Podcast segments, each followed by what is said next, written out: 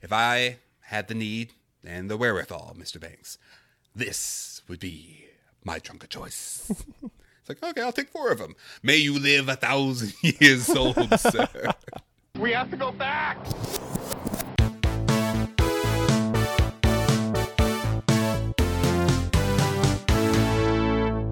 Hello, everybody, and welcome back to the Flashback Flicks podcast. I'm Ricky. And I'm Grayson. And today we are continuing on the megathon for the month of February with Joe versus the Volcano, the quote unquote romantic comedy starring quote unquote. Uh, no, it does star uh, Tom Hanks and Meg Ryan. Uh, this movie came out in March 1990. For those of you just joining us for the entire month of February, we are uh, reviewing Meg Ryan rom coms because we were thinking, hey, Meg Ryan is typically in rom coms. When Harry Met Sally, uh, and the other movies we'll be reviewing is like uh, You've Got Mail and Sleepless in Seattle, and we were thinking, yeah, Joe versus Volcano. That's like a Meg Ryan rom com. It has Meg Ryan and Tom Hanks. Yeah, because we wanted to do the three rom coms that she did with Tom Hanks, plus When Harry Met Sally, because you got to do When Harry Met Sally. And we're doing them in chronological order as well. Right. Yeah. Uh, so we watched this, and I, this is the first movie that we have reviewed where neither one of us had seen it before watching it for this podcast. hmm I remember seeing the volcano scene um, on UPN on Sundays uh, repeatedly just throughout my childhood. Like just that scene, click clicking through the channels, like oh, I guess this movie's on, and then click away. That's all I remember. The first time I watched this movie, because I watched this movie twice, because What? that's yeah, man. Man. I'll I'll get to it later, but I watched it. So the first time I watched it, I was like, "How did this movie get made?" And so I did some digging, and here's a direct quote from John Patrick Shanley after someone asked him, "What on earth possessed you to make a movie like Because he was the director and the writer. director and mm-hmm. writer. And quote from John Patrick Shanley I just wrote whatever came into my head, whatever I wanted to write next. I wrote it on spec. I wanted to write the story of Joe versus the volcano. And when I was done with it, I said to my agent, You know, I think this is something Steven Spielberg might like. And she sent it to him. And I was in LA at a hotel doing something, and the phone rang, and it was Spielberg. And he said, I read your script, and I really like it. I said, thanks. And he said, I understand that you want to direct it, which I don't remember saying. And I said, yes. And he said, well, I think that's a great idea. And that's how I got the directing job of Joe versus That story is more far fetched than the movie itself. Yeah, yeah, um, yeah. This movie is definitely out there. In case you haven't seen the movie, here's a quick synopsis of it. Um, okay, I'm gonna find a better synopsis, but I'll read this one. It says, "When a hypochondriac learns that he's dying, he accepts an offer to throw himself into a volcano at a tropical island, and along the way there." Learns to truly. Okay, that's not what the movie really is. not even a little No. bit. Let me try to let me find a better one. Uh, We'll just uh, let me just tell you real quick what this movie is. So, uh, so Tom Hanks plays Joe Banks. that rhymed. And he is working at this company that he hates. They make like mass amounts of petroleum jelly, and they're like famous for anal probes or something like that. I don't think it said anal on the sign, but probes. a rectal Oh, probes, rectal I think is the probes. Oh, okay. Well, um, and good. and if you if you were wondering, Grayson, uh, why the whole opening sequence felt like it was uh, a deleted scene from Beetlejuice. Hmm. Um, it's because the set designer for Beetlejuice uh, actually created. Oh, I was set. watching that opening scene thinking, uh, is this like 1984, the comedy? I watched this at home and I was like, "Am I in the wrong house right now? Like, what, what movie did I accidentally pop in?" Because I thought it was like a Tim Burton. film. Yeah, no, very much. Where they have the the streets that are angled in, in weird ways that don't make any sense. the crooked road crooked road. that Tom Hanks keeps walking yeah. down. Anyway, he hates his job, uh, and he believes that he is sick. Like I said, he's a hypochondriac, so he believes that the the lights are making him sick. They're giving him headaches. Uh, basically, his whole work environment is horrible. The only kind of bright spot in his day is the when he talks to this um, uh, other worker there who's played by Meg Ryan. Uh, and his boss is screaming. He is always having the same conversation. Just a repetitive, horrible life. Uh, So Tom Hanks goes to the doctor after a big fight with his boss. Uh, doctor tells him, You're completely fine, except that you're terminally ill. And uh, basically, you have four, four to six months to live, and you just need to live life well. Tom Hanks is like, Well, then I'm going to ask out that girl, and I'm going to quit my job and I'm I'm gonna do things right. So he goes to his job, quits, does does all those things, has a huge, massive meltdown. Well, goes on a date with the girl. Uh, they they're hitting it off. Things are going well. Then he lets slip that he's gonna die. She freaks out and leaves. He gets really depressed. And the next morning, Mr. Moneybags knocks on his door. yeah, Lloyd Bridges. Uh, if you watch the airplane movie, uh, Lloyd Bridges, he's the guy who picked the wrong week to stop sniffing glue. Uh, he plays uh, he plays uh, Graynamore. He's like a super rich guy. Shows up at his door and says, "Joe, I got a job for you. I uh, I." Made all my money in this material that is harvested from this island, but this island's Unobtainium. yeah, basically. This island's going to sink into the ocean uh, because uh, they believe, the islanders believe that you have to jump into the volcano uh, to appease the gods there, and uh, they're due for someone to jump in there. Uh, and I heard from my doctor that you're terminally ill, so please go there and have a noble sacrifice, and everybody wins. Uh, I need you to jump into the volcano. And Joe's like, okay, I'll do it. So he gets all this money to like buy a bunch of stuff, go on this voyage, uh, flies to. He has a shopping montage, of course. Flies to Los Angeles, uh, where he is uh, introduced to Graynamore's uh, daughter, who is also played by Meg Ryan, um, but doing a uh, a great Audrey from Little Shop of Horrors impression. and uh, she shows him around. She really likes him, um, but he's like, "I have to, I have to go do this." And she's like, "Well, no, don't do that, and stay with me." And uh, she basically he leaves to go on the ship, which is captained by. Uh, we should give actual names to these versions of Meg Ryan. Yeah, so Angelica is the uh, redheaded sister. The yeah, the L.A. version of Meg Ryan is Angelica. Yeah, and then Patricia is um, Meg Ryan Prime or like Meg Ryan. Neutral Meg Ryan. Yes. Yes. Yeah. So she's the one who's writing the. She or- captains the ship. Yeah. Uh, and they're sisters. Dee Dee is also played by Meg Ryan, and she's the one that was back at the horrible factory. Uh, so he gets on the ship. There's a big storm. Uh, he kind of wasn't getting along with Patricia, but then they, they got got along all of a sudden.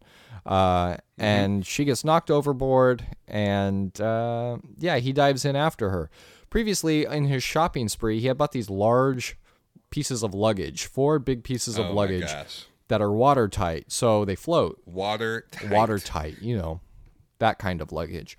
Um, and so they float. So they basically life of pi this scenario on top of these four pieces of luggage, uh, and just keep floating. She's knocked unconscious, and he's um, kind of there in the sun, uh, unknowingly auditioning for Castaway, uh, and basically they keep on floating until they come across uh, the island that they were looking for. Yeah. You know, they just happen to find the island. Just drifted, drifted there. yeah. Worked for Lost. So they uh, they go on. So after they enroll in the Dharma Initiative, Yeah, they're given jumpsuits, and a smoke monster comes out. Uh, no, they they get on the island, and um, Abe Vigoda, who uh, recently passed away, but great comedic talent, uh, is the chief of the people that live on this uh, on this island. And uh, uh, interesting side quirk: they love orange soda. Um, so they have this big ceremony, and Joe is gonna prepare himself for being thrown into the volcano, and uh, Meg Ryan is trying to convince him not to because they love each other now. Because, um, because we're told that they're in love, and they basically go through the ceremony, go up to the top, and uh, she's like, "I love you," and he's like, "Ah, that's horrible timing because I'm about to jump into this volcano," and Yeah. um, they stand there hand in hand, and Abe Vigoda marries them, Mm-hmm. and then they jump into the volcano. And then the smoke monster comes. And then actually there is a smoke monster. The smoke spits them out of the volcano. They land in the water. The suitcases come back because I guess they sunk, but then they didn't. They unsunk.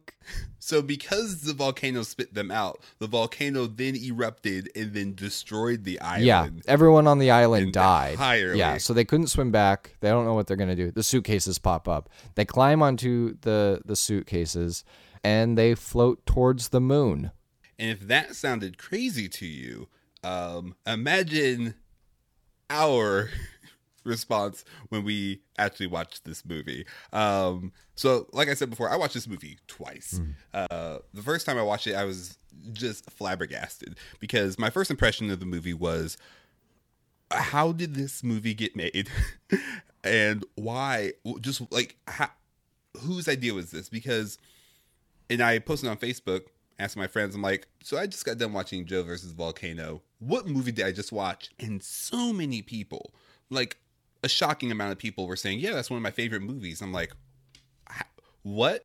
And then so like so many of our, our mutual friends who are like film buffs like they love this movie and i was and i did a ton of research. Like i i went back and we'll have this in the show notes but like we watched a Siskel and Ebert a 1990 review of the movie, and they were divided on it. And then I found this Joe versus Volcano fan site, read all these different articles, all the way to a point where I just said, you know what, I just need to watch this movie again. So I watched it again, and the thing that people that divides people on this movie is if you see the movie under the lens of a romantic comedy, like the movie is marketed as, Right. or you see the movie as a fable because the one key thing that we didn't mention is that the movie is bookended by a very fairy tale like opening. Mm-hmm. Like the movie opens with once upon a time there was a man named Joe and he lived at a terrible terrible job. And so it has this fairy tale like feel like that's that's what people justify it as. I and if you get on board with that idea, it feels like a completely different movie if you watch it a second time around. Like you start seeing different connections and it feels more like a movie more in the vein of like Office Space or uh the the Big Lebowski. Right. Very detached from reality. Right. It's a little it's a little far removed from reality and it's more about the journey that the characters make instead of it being about the story they're trying to tell through these characters. And it took me taking it uh, watching it a second time to see that point. I still think it's a very weird movie. It's a very strange and very out there movie. Um backtracking a bit like the like the first like there are several moments throughout the movie where they just play these music video like montages. Like the first five minutes, uh, it just felt like a music video, and it was, it was fun, and I enjoyed it. And the movie definitely ha- does have its moments. Um, like I loved the moment with the with the boss. It's just like I know he can get the job, but can he do the job? Harry, no, H- Harry, but can he do the job? I know he can get the job, but can he do the job? Like, Like, I'm not just- arguing I that with you. I'm I'm not arguing that with you. Harry. Harry, can he do the job? Yeah, like I, like that bit was fun. Um, but the but if you go into the movie thinking you're going to get a romantic comedy, um, or even that you think that the volcano is going to play a very large role into this movie. Yeah. Because halfway, like thirty minutes in, I'm like, so when does this volcano besmirch Joe's honor? Because I don't, I they'll even say the word volcano until like like a little bit of halfway into the movie. Overall just like looking at it through those two different lenses it will really shape your view of the movie. Because if you look at it as more of a, like a fable you see it, instead of it just being like okay so all these random events happen you see so joe is sick of his life but then he gets a death sentence effectively and that motivates him to then start taking chances on mm-hmm. life and all these different chances that he's opened up to gets him out of the drudgery of his normal everyday life and takes him on these different adventures. He gets to meet really cool people, um, like oh my goodness, my absolute favorite, my favorite favorite uh, character is Marshall. Marshall, the uh, cab driver. Oh yeah. Or the limo driver. He is my absolute favorite character. He says, uh, "So what kind of what what kind of clothes do you have now?" Well, I got kind of clothes I'm wearing. hmm So you don't have any clothes. They're coming into focus, kid. Like he said that line, I'm like, whoa, I'm gonna write that down. I love like Marshall's such a great character. Uh and uh and yeah, yeah, I I mean I'm kind of all over the place just because like I'll, I'll start here. The strengths of this movie. The characters that they introduce are amazing. I did not recognize Meg Ryan as Dee. No, neither like I. I was convinced I had to look it up. We were debating. I was like, is that really her? Is that just someone who's meant to look like her? Yeah, there's one scene during the dinner scene where she smiles like a Meg Ryan smile. I'm like, I guess that's her, but like they have Cloud Atlas like makeup on her and when she's Dee Dee because I she looked completely unrecognizable and she sounded different and she looked like um she looked like another actor who I can't remember their name, but she looked just like this other woman. I'm like, no, that's probably her. But then it's like, no, that was Meg Ryan. I was like, what? An- Angelica is a really great character. Marshall is one of my favorite characters, but the only problem is, with the exception of Dee Dee, because I feel like her arc was told pretty well. Um, like Marshall, he's such a great character, and you want to see more of him. But after he drops him off after the end of the montage, that's the all we see of him Yep. And then Meg Ryan um, as Angelica, she her accent is one of my favorites. I, I, I liked it. It was such a fun, uh, little over the top character. Uh, but after she drops her off with Patricia, other Meg Ryan, that's all we see of her. Uh, and the characters are strong, but we just don't get to see a lot of them. Yeah, we never revisit a single character except for Joe. Yeah, and uh, and here's the other thing, like, and this is how like people see this as like a very deep and very symbolic movie. The filmmakers say that they had Meg Ryan play the same three characters um, to symbolize how the same woman can seem completely different um, depending on when you meet her in their life. Like when Joe first meets Dee Dee, she's someone who he's dreamed about, but actually getting to know her, he finds that she's shallow and fearful, and like his very similar to how his adult life was before he got his diagnosis. And then um, the second woman, Angelica, uh, is flighty and obsessed with material things, but ultimately empty.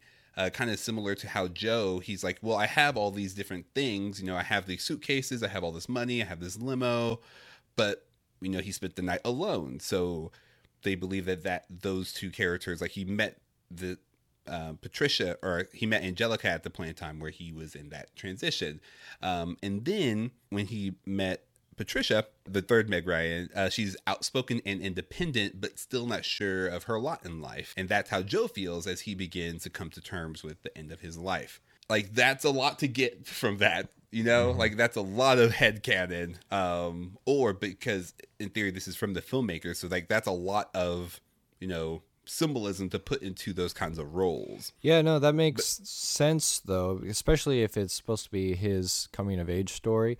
Each of the Right. the three sections represent a stage in maturity. They act very much like infants or kids in the first part, mm-hmm. and then in LA they act like teenagers, and it, it's not till the third part that they actually seem like young adults. Yeah. So, and then it leads up to their marriage. Which um which I the first time I watched it I was kind of like caught off guard by the time they got to the island because it's like I feel like they the first time I watched it I felt very rushed. It's like okay great we're on the island. Joe you've gotta go. Because like for a movie titled Joe versus the volcano I was expecting for him to be on the island more and to get to see them interact a little bit more before Meg Ryan declared her love for him because most of the time together is catching that puppet shark.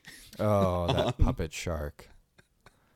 oh, that puppet shark. There, so in the movie, there's this little scene and like this movie if they're going to use a song they're going to play it in its entirety they play like this three to four minute song uh, the only scene that we see is them fishing and all leading up to them like catching this random shark which is another great character that we don't get to see Yeah, the shark never comes back.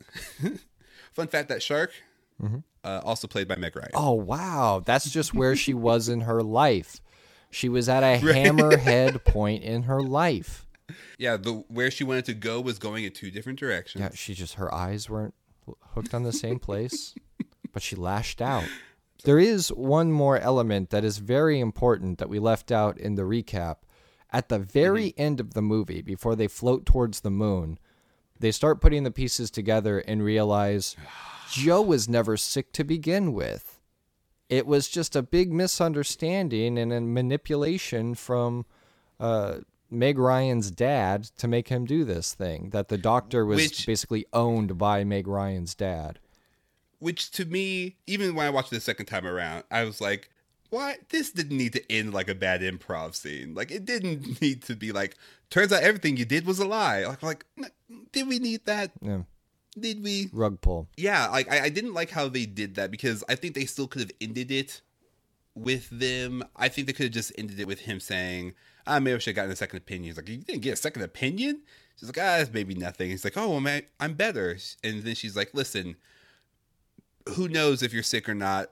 Like what's important is that we're here now and i think the thing should be like if the moral of the story was like for him to like live his life mm-hmm. i think it could have been punctuated well with him saying you know what? Forget it. We're out here. So long as we have each other. It would have the same sentiment without rug pulling all of the other like oh my dad manipulated you and this doctor that you never would have known it's just Yeah. like th- like that was the most reaching Yeah. that, that was the furthest reaching thing i was like really Well, and the Is the fact that the doctor diagnosed it as a brain cloud, they start making fun of that as well. It's like, well, you have a brain cloud, and your you have a brain cloud And your your brain is slowly going to shut down. Um, yeah, that's uh, and it felt like the acting in that last scene as well. Like I love both of these actors, but it was mm-hmm. very stilted and it kind of hesitated between each mm-hmm. line. Yes, it was unnerving. I think the the thing that I, I wanted more of is the suitcase guy. That guy. Oh was- my goodness. Barry So the guy who McGovern. Barry McGovern. My favorite character in the entire movie. Uh, yeah. So during the montage of uh, Tom Hanks like buying all these suits and these expensive things, he buys these big suitcases from just the best guy. I thought he was the uh, the guy from Newsroom who wore a bow tie. I was like, is that young Newsroom No. guy? But it's, It's not. not, no. Uh, but I, I, yeah, Barry McGovern, he was fantastic. Uh, He had one of the best lines that I feel like could be dropped into like an episode of Community or Rick or Morty or whatever. so Tom Hanks says, "So I'm going to be living on this island. and I don't know if I'm going to be living in a hut or what." And the suitcase guy says, "That's very exciting, as a luggage problem." it's just so good. yeah, I'd say overall, the movie's weird. It's a weird movie. So if you haven't seen it yet, just be prepared for that. And I'd say try to look at it from a more of a fable perspective than a romantic comedy. Hmm. Like romance is involved in it, but like that's not what the movie is about per It's se. Joe Mance. yeah, it's Jomance. Um, but now we are going to. Uh, I know we've been scattered, but now we're going to go into an actual segment of the show uh, called Head Cannon. Head cannon. Headcanon is uh, where we take unique ideas about the movie and untold stories based on evidence provided by the movie. My first headcanon has to do with the uh, Tom Hanks universe, uh, or cinematic universe. Uh, and that is that this entire movie, i it's a dream sequence that takes place during Castaway. Oh, you're just thinking on it? Yeah, well, I think so. The specific moment is like after Tom Hanks knocks his tooth out in Castaway. Oh, and you jump four years ahead. Yeah. Yeah. So I think during that time, like when he knocks himself out, he's dreaming about this because there are a lot of parallels. Like instead of a job that he um, loves, it's a job that he hates, and it's very cartoonish in how everything is set up. And you have these disjointed scenes that don't really make that much sense. And so it all ends up with him being on an island and him surviving it. You hmm. know. Yeah. So that's that's my headcanon is that it ties in like it's it's basically a castaway daydream. Nice. Yeah. Yeah. I always wondered what happened in that time. So stop the movie. So you watch the movie and he knocks his tooth out. Stop the DVD, put it in Joe versus Volcano, watch it, and then go back into Castaway and see if it makes any The. Castaway Machete Order. oh yeah. Uh, so my headcanon, I, I was pretty disheartened by the movie when I got to the end. Like I had no no sense of closure. Um, Yeah. and so I immediately started going to headcanon as a way of processing this film. And I came across an idea that, um, well, I developed an idea that I think makes it settle a lot better for me. After the date with Dee Dee, and he is sitting in his house just having a drink, he's looking out the window. Everything after that is in his mind. Uh, Mm. that he actually is sick. He does have something called a brain cloud, and it is slowly eating away at his brain and his sense of reality. So that's why when Graynamore knocks on the door, he is this larger than life, colorful character that we haven't really seen before. And he, he offers him an offer that's too good to be true. Uh, it also explains why all of the women that we meet are Meg Ryan because they are copies of the one woman that he had dated previously. Um, and each one gets a little bit closer to what he actually wanted her to be. Because Dee Dee is the only one that really rejects him. Angelica and Patricia actually embrace him, which would be the, the fantasy for Joe. Um, also explains why uh, Marshall has kind of this imaginary friend type feel in the way that he gives advice and just kind of floats in and then doesn't come back, um, and how problems just seem to resolve themselves around Joe. Uh, The biggest piece of evidence for me, though, is that last scene.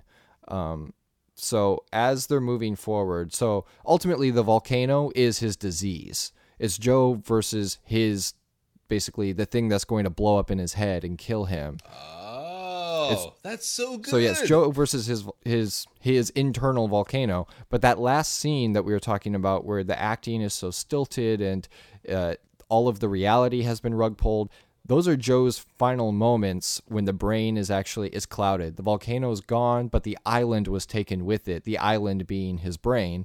And he's just kind of floating now. He's just out there.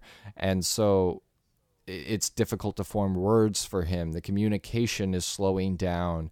They're trying to resolve it to this happy ending, but it doesn't make sense, and so the cognitive abilities are starting to to atrophy, and uh, that's why he just floats off towards a moon. It's it's him moving on uh, at the end of his uh, battle against the volcano. Wow. That's really, really deep. And I'll add on to that because um this is actually a piece that they put in there, but the his little lamp that he has in his office, it basically shows the rest of the movie. It Yeah. shows the it, it shows the water and the moon as well as like a tropical island in the volcano. Right. Um, and that's his mental escape in the drudgery of his work. So for him to actually daydream about that and for him to like mentally create that moment for himself uh is actually really good. Yeah. Like that's it's it's it, it makes it uh sadder. Right. It's it's very tragic from from that yeah. view. Uh, and yeah, you're exactly right about the lamp. But there are also other instances within that first third of the movie that drops more subliminal messaging about like escape to paradise on a poster during the first date with Dee Dee, uh, and, and other bits and pieces like that that don't have a a place in the the next part of the film. Um, Right. also, the thing that kind of sent chills down my spine was when he's sitting in the diner with Angelica, and she says, "I'm an artist," um, and they look over to her art, and there's the three panels.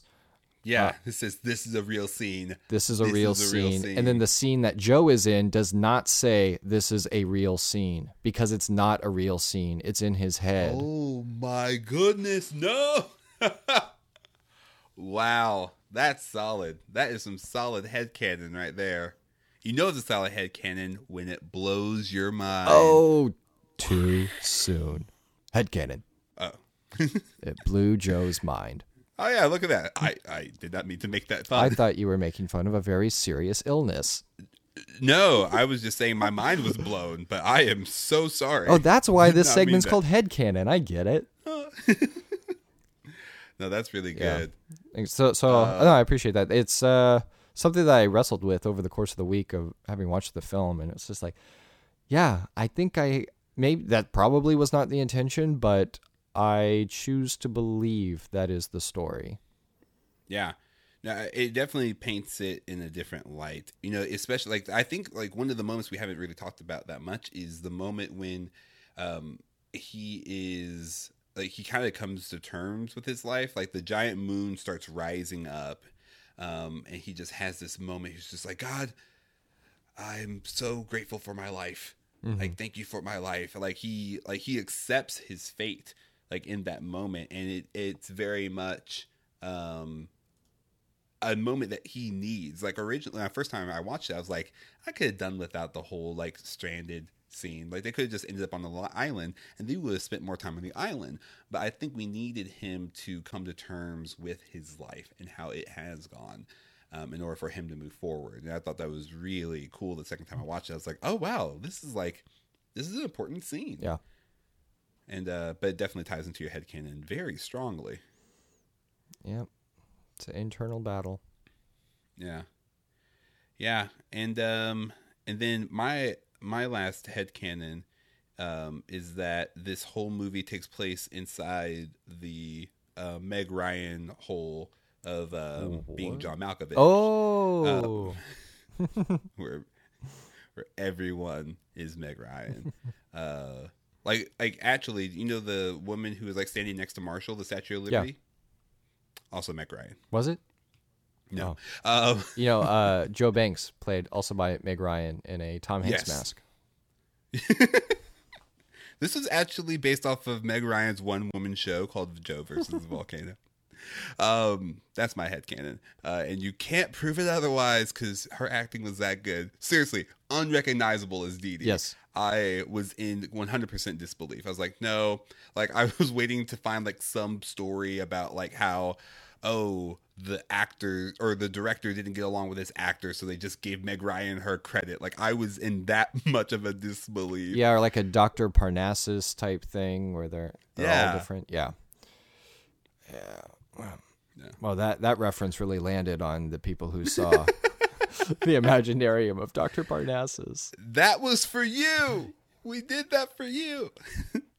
All right. And so now we are going to um, go into a new segment uh, that I'm excited about. What? Uh, What? this is a segment that uh, Grayson actually came up with. When? Uh, you texted me. Oh, yeah. Tell me what you think about this title. It's called Second Take Title. Nice. I like it. You know, I like alliteration. Oh yeah. So uh, second take title is where we discuss alternate alternative titles, um, or alternate titles for the movie. Um, because this movie, Joe versus Volcano, until you brought it home with that uh, with your head canon, uh, I I didn't think it fit. Like I think it fits if it's like a metaphor for his life kind of thing. Um, but I like when you said that I was I was so proud because I'm, watching the movie and I come up with all these different titles and by far I'm the most proud of this. So you ready? Yeah. Or his name is Joseph Banks, right? Right.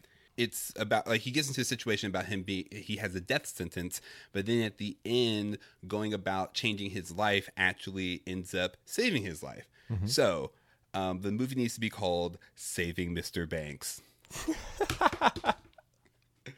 right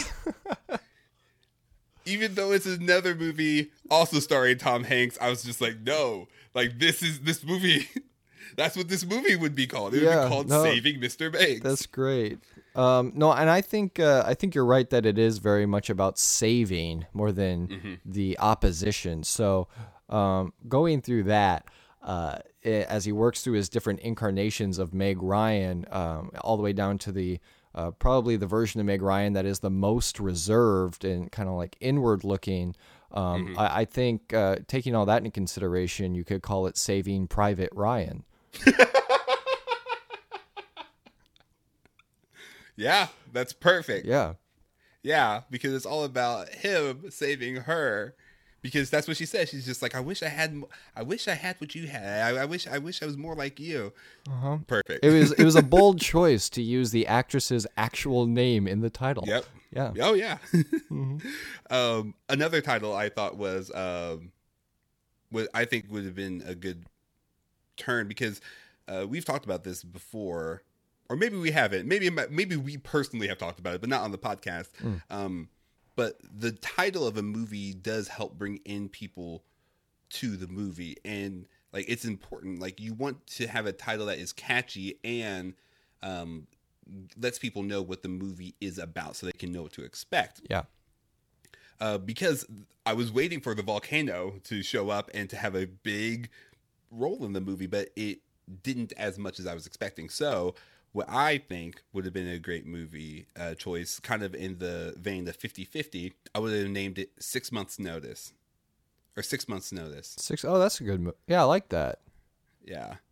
Because he gets, like, he works his humdrum, um, humdrum job. Then he gets the moment, the notice that he has six months to live. And he's like, oh, well, I'm going to do this, that, the other. And then he travels the world. And then he agrees to jump into a giant volcano, like almost like a, a bucket list kind of turn or twist on it. Mm-hmm. Um, Oh yeah, that'd be cool. then I would have expected all those things that happened more so than um, not seeing the volcano until the last 10 minutes of the movie. Yeah. Uh, seeing as volcanoes spew ash everywhere, uh, you could have called this uh, Joe Blows. Uh, Or- another one. Sorry, Go uh, no, you go ahead. I will take turns. I think my other one would have been Doctor's Orders. Doctor's orders. I like that's a great title for anything. Uh, patent pending. Uh, Well, I don't know about anything. Maybe maybe not like a a children's animated film, unless it's educational. Pixar presents Doctor's Orders. Yeah, I could see that being a short before a feature. What if a tongue depressor had feelings? Probably wouldn't be very happy. Oh yeah. you- All right, It's depressed. Pixar. If you wanna, if you want us to finish up the treatment, uh, We'll fax it to let you. us know. Yeah, we'll fax it to you. Yeah. Um, another one I had for the uh, the beginning part of the film was uh, Sloppy Joe. Yes. Yeah. And now we're going to go into the uh, other staple of the show, and that is recast or remakes, where we talk about uh, who we would recast in this movie, and if it were to be remade today, how would we remake it? Um, and I think the obvious choice uh, for uh, remaking Joe versus Volcano uh, has to be Joseph Gordon-Levitt Mm-hmm. and Zooey Deschanel Yep. as uh, as playing as all three of the muses, if you will, and Morgan Freeman as Ah. Marshall. Yeah. Because I wasn't convinced that it wasn't Morgan Freeman the first time he spoke. like he spoke, I paused. I'm like, wait, is that more? Is that young Morgan Freeman? Ossie Davis. Well, because he he they have a similar cadence, They do. Uh, they absolutely do. and that was also in the moment when I was in disbelief that Meg Ryan was who she was. Uh huh. Yeah, there's a lot of people that don't look like uh, who they're supposed to look like Yeah. in this. Um, yeah, I well we did we did Zooey Deschanel for When Harry Met Sally just because I think those style of roles fit in so well, and so that's the one that kept popping into my head as as well. Um, I'd probably go out on a limb and say this: if we remade this movie, This would be what gets Lindsay Lohan back on top. Ooh. I think she could do a nice job with it. And we also haven't said her name in this podcast ever, You're right. as far as I can remember. You are correct, sir. So I'd like to kind of go a different way with it and say, yeah, let Lindsay Lohan try. Yeah. Yeah, I you know who um I watched this with a good friend Cooper and um and he made this uh, and I think that is a, a great cast for it. Uh but the role of Meg Ryan to be played by Cristin Milioti. Oh, Sorry. from How I Met Your Mother? Uh-huh. Oh. Yeah. Yeah, that'd be good. because I don't know if you remember this, but she actually played a really out there character, completely different from how we know her in that show. Um, but her as, or she played a character in 30 Rock. Who was she in 30 Rock? It was like a one off character that I think they were doing an episode about being PC. From the episode uh, TGS Hates Women. Oh, I remember played, that. Yeah. And she played Abby Flynn. Ah. Um, so yeah, I think that would be uh, great casting because that's who I like. She looked a lot like um, Dee Dee. Mhm. Dee Dee looked a lot like her in the first movie or in the first sec- section of that movie. Yeah. Um, and also pulling from the well of How I Met Your Mother. Uh, would love just to see Jason Segel in more things. So I Oh, think I- he'd be a good Joe. Yeah, Jason Segel would be a g- good Joe. Um, but also you just saying that made me think of Alyson Hannigan would be an amazing Dee Dee Angelica Patricia. Absolutely. Yeah, that's it. That's my choice. I choose Alyson Hannigan. Sorry, Lindsay Lohan. Yeah. No, that yeah, that I think that'd be good too. And then Yeah. uh, for Tom Hanks, uh, I struggle with that one. It's hard for me to replace Tom Hanks in anything. I just want him to do it again. yeah. So I do I do uh, have an idea for if they remade it, uh, it would be more of a sequel. Okay. Uh, so uh, yeah, so it wouldn't be a remake. It'd be just like a standalone sequel. But it picks up with Tom Hanks and Meg Ryan still floating on the luggage. Uh, but all of these years have passed, and um, and it solidifies my headcanon uh, Uh-huh. because Joe wakes up from uh, you find out that he's been in a coma all these years from the brain cloud. He wakes up, he still has this depressing reality around him, but now he's determined to actually like live life, and it does become more of that bucket list thing. And he wants to find he like I believe that someone like Patricia is out there, if not Patricia herself, and so um, he's he's going out there. Nice. I like that. Yeah. Uh, and for the Lloyd Bridges uh, Graynamore character, I would love it uh, to young it up a little bit and have Alec Baldwin play that part. Oh, yes. Yeah. That would be great. Yeah. I feel like if it were to be if it were to be made today, we would see more characters throughout the film instead of Yeah, they like, would come being- back. Yeah, I feel like they would come back or I was actually talking about this the second time I watched it with Cooper. Is just like it would be more about him inspiring other people to take their chance on life, and they mm-hmm. would ultimately join him at the volcano. So it wouldn't just be Meg Ryan. It would be Meg Ryan. It would be Marshall. I would love it if the luggage guy was there as well. like he would basically assemble a crew together Yeah. or a, a, a very small family and uh, he still falls in love with patricia but it's more about like him actually falling in love making these friends and having these connections with people um, who did who does care about him and that when he does ultimately ultimately decide to jump in the volcano that it's kind of bittersweet for him um, because he's like, listen, like I've missed out on so much of my life, and I've lived so much over these last couple of months uh, that I wish I could stay more. But like, if I'm going to go out, it, I'm glad I've been able to know these people. Like, I think that would be the direction they'd take it uh, in a modern day adaptation. That would have been so good. That would have been so good. Yeah, And then his hand just sinks like T2. Gives the thumbs up. All right, so um, typically how we end this is uh, we give you reasons to recommend uh, because uh, typically we believe that all movies have some kind of merit. Um, so I'm curious to know, Grayson, what you think. Like, why, why would you recommend this movie? I recommend this movie because I think there are several different interpretations that you can take out of it. And mm-hmm. even if you take it at face value, it is a journey. Like he oh, says to the luggage man, it is a journey, which is interesting.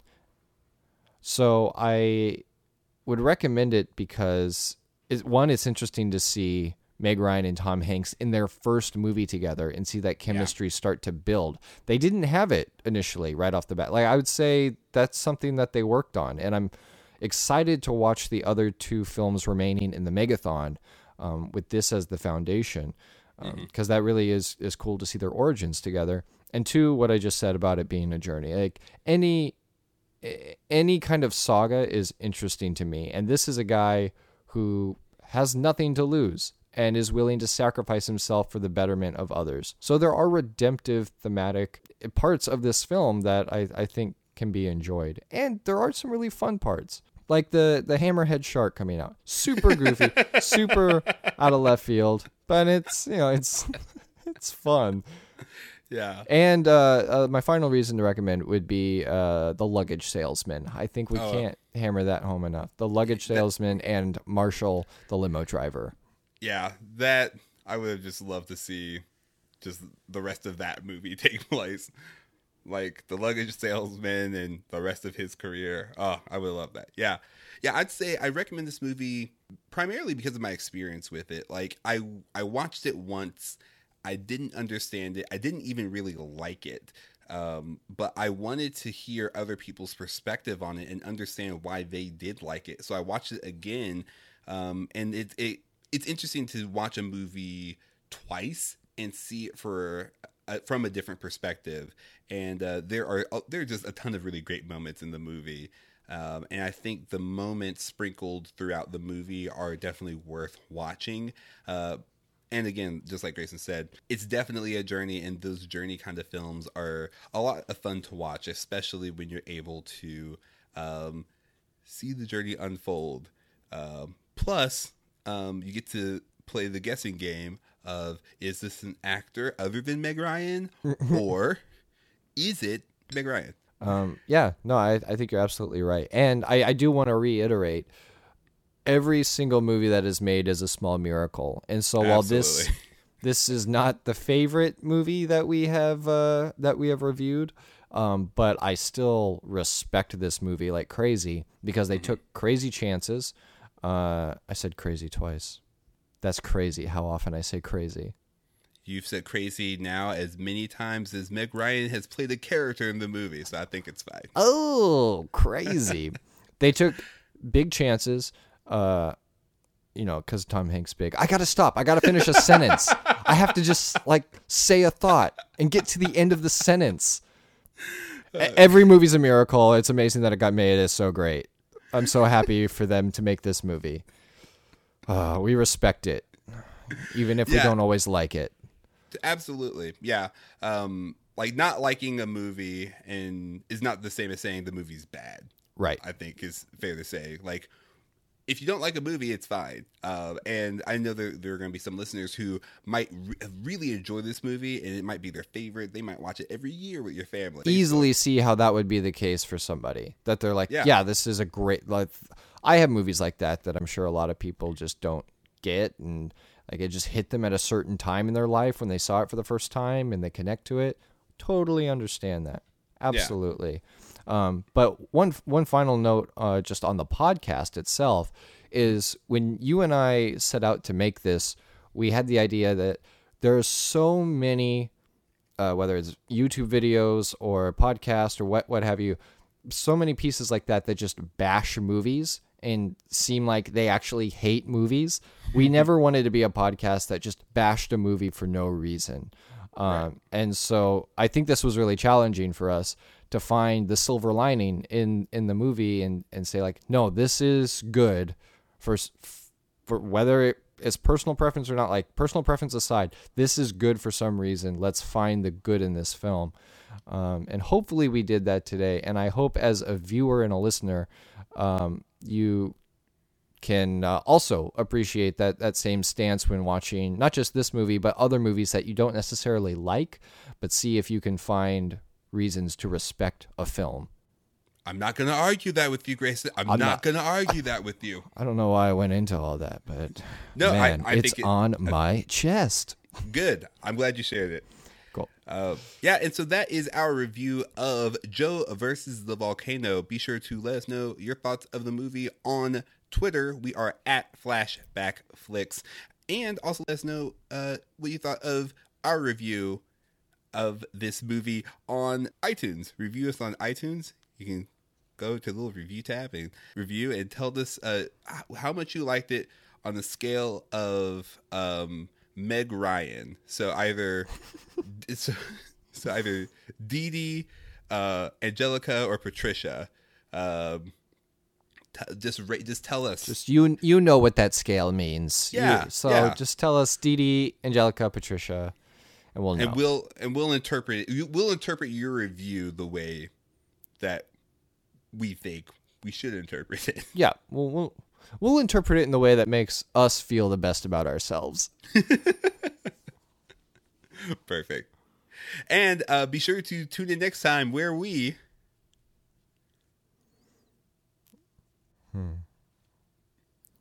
Well, the movie Sleepless yes, it is.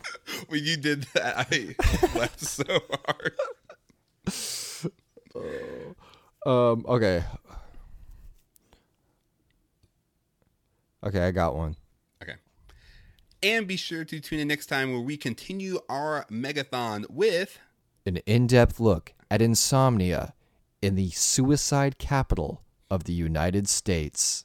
Did I do it wrong? Is that not is that not the vibe we're going for? I actually didn't know that about Seattle. Oh yeah, because of the rain. It's bad bad news. At what point did you already cut this conversation off? I don't know, man. We still haven't said the name of the next movie. It's Sleepless in Seattle. Sleepless in Seattle. We're continuing the megathon. That is correct. So be sure to uh, stay tuned and tune in next time right here on the Flashback Flicks podcast. And remember to be kind and rewind.